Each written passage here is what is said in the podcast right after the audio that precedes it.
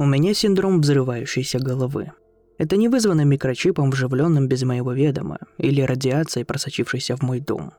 Это признанное медицинское заболевание. Когда я засыпаю, я слышу оглушительный треск пули, выпущенной из огнестрельного оружия. Перед моими глазами вспыхивает резкий яркий свет, и я резко просыпаюсь. Нет ни выстрела, ни света, ни опасности для чего-либо, кроме моих все более расшатанных нервов. Все это происходит в моем сознании. Я не могу позволить себе заплатить хорошему доктору, чтобы он попытался мне помочь, а даже если бы мог, я бы выбросил деньги на ветер. Причины и возможные методы лечения синдрома взрывающейся головы остаются в области догадок. Все это заставляет меня жить дальше, как могу. В целом, мое состояние не оказало на меня слишком негативного влияния. Я с трудом нашел подругу, которая захотела бы спать рядом с мужчиной, который внезапно вскакивает, по крайней мере, раз за ночь, а затем сидит, потея и ругаясь. Я был более успешен в своей профессиональной жизни, дослужился до заместителя управляющего небольшого магазина и недавно купил свой первый дом. Он отдельно стоящий с небольшим участком земли на заднем дворе, и это было как раз в пределах моего бюджета. Когда я купил дом, в нем нужно было многое сделать. Стены были гнилые или облупившиеся. Набивка торчала из подлокотника дивана, как гной из нарыва. Душ протекал, кухонный кран плескал только теплой водой, а когда шел сильный дождь, из стоков поднимался неприятный запах. Когда я стал менеджером в магазине, прибавка к зарплате позволила мне привести дом в порядок. А до тех пор я думал, что так все и будет. А потом она постучала в мою дверь.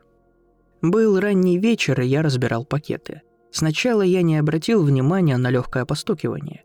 Я потерял связь со своей семьей, друзья никогда не заглядывали в гости, и я не знал никого из своих соседей. Я не хотел, чтобы ко мне приставал незнакомец. Но стук продолжался, и теперь, кто бы это ни был, он увеличивал громкость. Я пошел посмотреть, что им, черт возьми, нужно.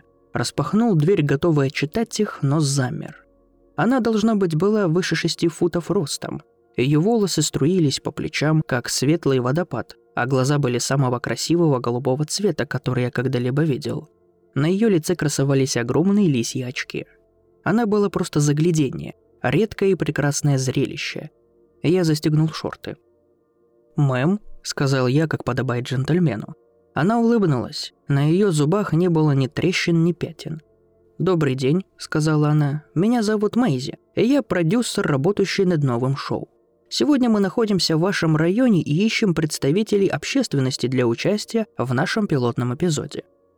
Я сделал глоток пива для храбрости, посмотрел ей прямо в глаза и спросил: «Сколько?». Оказалось, что никаких денег не предлагалось, но я мог получить ту перепланировку и ремонт моего дома сверху донизу. Новые обои, новая мебель, новая фурнитура, все дела. Взамен мне нужно было только предоставить съемочной группе шоу неограниченный доступ в мой дом для съемок ремонта и позволить им снять мою реакцию, когда я увижу преображение. «Конечно», — сказала я прекрасной Мэйзи, — «я могу это сделать». Она предпочла стоять, а не пользоваться моим диваном, поэтому я использовал его, чтобы положить контракт на него, пока подписывал его. Сделка была заключена, я был в восторге. Оказалось, что хорошие вещи действительно падают к вам на колени, просто нужно оказаться в нужное время в нужном месте. Улыбка Мэйзи тем временем была видна из космоса. «Потрясающе», — сказала она, — «мы начнем завтра». Она повернулась, чтобы уйти. Я молча проклинал свой синдром взрывающейся головы. Без него, возможно, она бы провела со мной ночь. Она колеблялась. В моей голове снова мелькнула мысль. «Может быть?» Затем она оглянулась и сказала: «И еще пара вещей, очень мелких, если вы не против». «Все что угодно», — пробормотал я. «Потрясающе! Первое. Не могли бы вы дать мне контактные данные нескольких ваших друзей? Мы бы хотели, чтобы они внесли свой вклад в ремонт, чтобы сделать его особенным». «Конечно», — кивнул я с энтузиазмом, как Джейк в коробке, который только что выскочил на свет. «Я могу назвать вам данные нескольких моих друзей». «Амейзинг» и следующее. «Можно мне взять образец кожи?» Когда через час я приехал в квартиру Элла, тыльная сторона моей руки под пластырем уже зажила. Мэйзи объяснила, что мой тон и текстура кожи будут использованы для расчета идеальных настенных покрытий, чтобы они гармонировали со мной. Я не хотел показаться бесхарактерным, поэтому согласился. Я старался не думать о том, что она достала маленький скальпель из своей сумки с еще одной безупречной улыбкой и нажала на зуммер Элла. Эл работал на стройке, когда у него не болела спина, и у него были самые огромные усы. Ни одна машина не была натерта лучше, чем лицо Элла. Он приветствовал меня. Том уже был там. Том был на пособии. Если бы он когда-нибудь совершил преступление, любой потенциальный свидетель описал бы его как человека в старых потрепанных сапогах из коричневой кожи. Том любил свои сапоги, как Эл любил свои усы. Я очень любил их обоих. Я поделился с ними своими новостями, немного беспокоясь, что они будут сердиться, что я сообщил их данные Мэйзи. Но мне не стоило беспокоиться. Она уже связалась с ними и подействовала на них своим обаянием. Широкими улыбками на лицах мы приступили к игре. Это была ночь карт, когда Том и Эл и я собрались за столом, ставили грошевые ставки и обсуждали, что не так с этим миром. Я вернулся домой около полуночи и пьяный бродил по дому, представляя, каким он будет после преображения. На следующий день я был как в тумане и почти забыл, что Мэйзи сказала мне, что за мной заедут после работы. Когда она подъехала, ее волосы были уложены назад. Глупые раздражающие вещи, которые произошли в магазине в тот день, померкли вдали. Я взял для этого весь свой ежегодный отпуск, который начался пару дней назад. Именно столько времени, по словам Мэйзи, займет ремонт, чтобы я мог насладиться своим новым домашним окружением. Возможно, пригласить Мэйзи на ужин. Всю дорогу в машине я хотел спросить ее, что она предпочитает.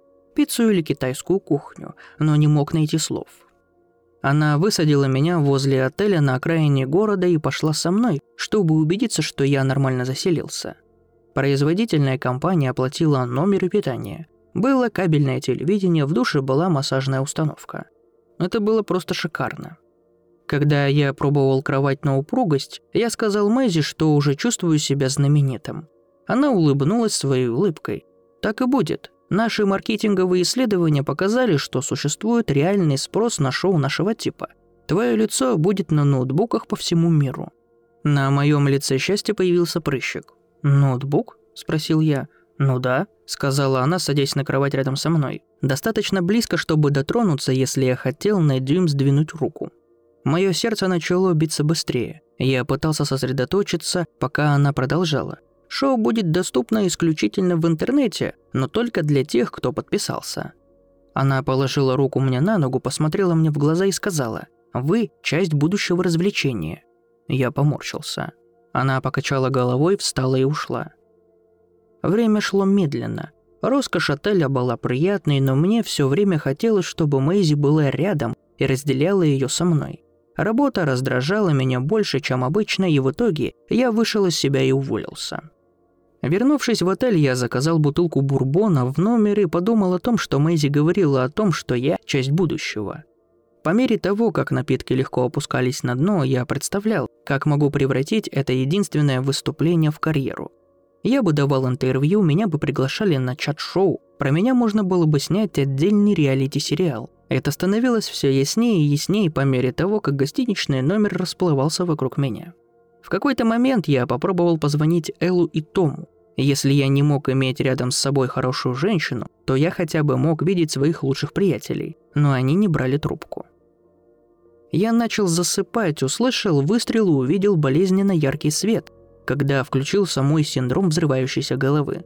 Сидя там, одурманенный выпивкой, но уже проснувшись, я сделал мысленную пометку нанять лучших врачей, которых можно купить за деньги, чтобы найти лекарство от моего заболевания.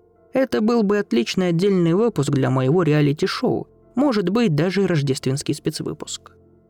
Это было последнее, что я помню, прежде чем кто-то постучал в дверь моего гостиничного номера. Аромат духов доносился до моего лица, когда я моргнул, покраснел и сглотнул кислую отрыжку. «Сегодня тот самый день», — сказала она ярко. «День большого открытия. Ты готов?» Я улыбнулся. «Отлично». Пока она везла меня обратно к дому, Мэйзи объяснила, что произойдет. «Когда ты приедешь, камера будет фиксировать каждый твой шаг. Когда ты войдешь в свой дом и увидишь, как он изменился, твоя реакция будет невероятной. Не могу дождаться». Она убрала руку с руля и сжала мою щеку. Через несколько минут мы приехали. Внешне ничего не выглядело иначе. Единственным признаком того, что я скоро стану знаменитостью, был мужчина, стоящий возле моего дома и направивший на меня камеру. На шатающихся ногах я вышел из машины и направился к своей двери. Я чувствовал запах духов Мэйзи поблизости. Я думал, что она идет за мной, но держится в стороне от камеры. Вот и все, сказал я себе и вошел в дом. В прихожей у меня перехватило дыхание. Чистый деревянный пол блестел, стены, выкрашенные в белый цвет, вели к дверям на кухню и в парадную комнату. Светильник, тонко встроенный в потолок, мягко освещал все вокруг. Я вспомнил, что меня снимает камера, и закрыл рот. Где-то позади я услышал шепот Мэйзи: «Веди себя естественно». Я прошел по коридору, вошел в свою главную комнату. Я мог бы прослезиться от счастья. Мой ужасный диван исчез, и его заменило черное кожаное кресло. Рядом стоял стеклянный столик. Идеальное место для напитков, которые я буду брать из нового шкафа из красного дерева, которые я буду подтягивать, глядя на свой новый тонкий широкоформатный телевизор. «Вау!» – сказал я. Затем я заметил ботинки, которые были поставлены в недавно установленную полку по обе стороны от ряда книг в твердом переплете. Они были из коричневой потертой кожи. Я подошел поближе, чтобы заглянуть внутрь одной. Желчь поднялась у моего рта при виде кости, пробивавшейся сквозь потертую плоть. Я в ужасе отвернулся, увидел покрытые стены. Оно было бледным с розовыми пятнами. На уровне головы виднелись линии кустистых ухоженных волос, которая завивалась по корням. Меня вырвало на совершенно новый ковер. Задыхаясь и теряя сознание, я искал Мэйзи. Она стояла в углу. Оператор был рядом с ней, продолжая снимать меня. Я указал на нее и вскликнул: «Вы превратили моих лучших друзей в обои и пару подставок для ног?» Она улыбнулась своей улыбкой, невозмутимо. Затем она положила руку на плечо оператора, он остановил съемку. Она начала аплодировать. «Потрясающе! Такая драматическая реакция!» Затем она шагнула ко мне и сказала: «Темная паутина ждет».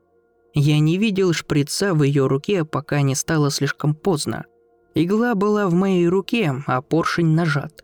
В течение нескольких секунд онемение распространилось по всему моему телу, и я, пошатываясь, поплелся назад, упав в кресло. Мэйзи стояла надо мной. Нам осталось добавить еще одну деталь, украсить еще одну голую стену. Она снова взяла скальпель. Казалось, он мерцает на свету. Когда она поднесла его ближе к моему лицу, я почувствовал первый порез, чуть ниже уха. Я хотел закричать, хотел умолять, но я не мог говорить, едва мог двигаться. Я был почти парализован. Единственное, что я мог чувствовать, это страх. Ее улыбка заполняла мое видение, и она прошептала: «Это будет так же, как и просто заснуть». Мои веки дрогнули. Раздался выстрел. Ослепительный свет залил мир передо мной. И я резко сел. Мэйзи выглядела потрясённой, отступила на мгновение, достаточно, чтобы я успел вырваться и схватить скальпель. Я не думал, просто действовал на инстинкте и был удивлен не меньше, чем она, когда скальпель разрезал ее лицо. Она рухнула на пол, и последнее, что я помню перед тем, как потерял сознание, это как оператор тащил ее задом наперед по полу, оставляя кровавый след.